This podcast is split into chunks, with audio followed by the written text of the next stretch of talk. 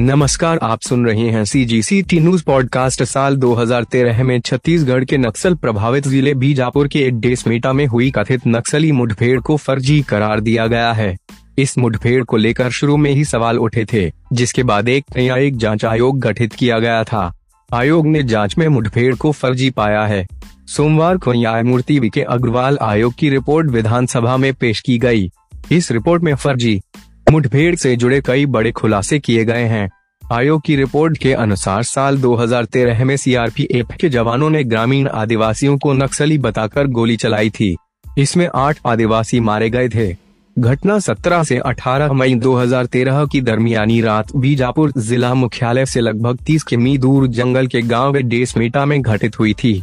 स्थानीय लोग बीज पांडम नाम का आदिवासी उत्सव मनाने के लिए गाँव के नज़दीक जंगल में इकट्ठा हुए थे। इसी दौरान वहाँ सीआरपीएफ टीम गश्त कर रही थी। टीम ने ग्रामीणों पर नक्सली समझकर दहशत में आते हुए पहले फायरिंग शुरू कर दी और निहत्थे ग्रामीणों को मौत के घाट उतार दिया। जवानों ने इस घटना को लेकर नक्सल एनकाउंटर दावा किया था। आयोग ने अपनी रिपोर्ट में कहा है कि लोकल इंटेलिजेंस के फेल होने की वजह से यह दर्दनाक घटना घटी थी।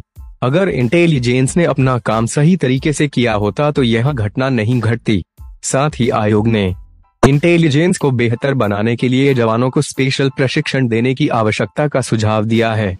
आयोग ने यह भी बताया कि कोबरा बटालियन के दिवंगत कांस्टेबल देव प्रकाश को माओवादियों की गोली नहीं लगी थी, बल्कि साथियों ने ही उन्हें गोली मारी थी। इस तरह फर्जी एनकाउंटर को नक्सल मुठभेड़ बताकर पेश किया गया था। सी जी सी टी न्यूज़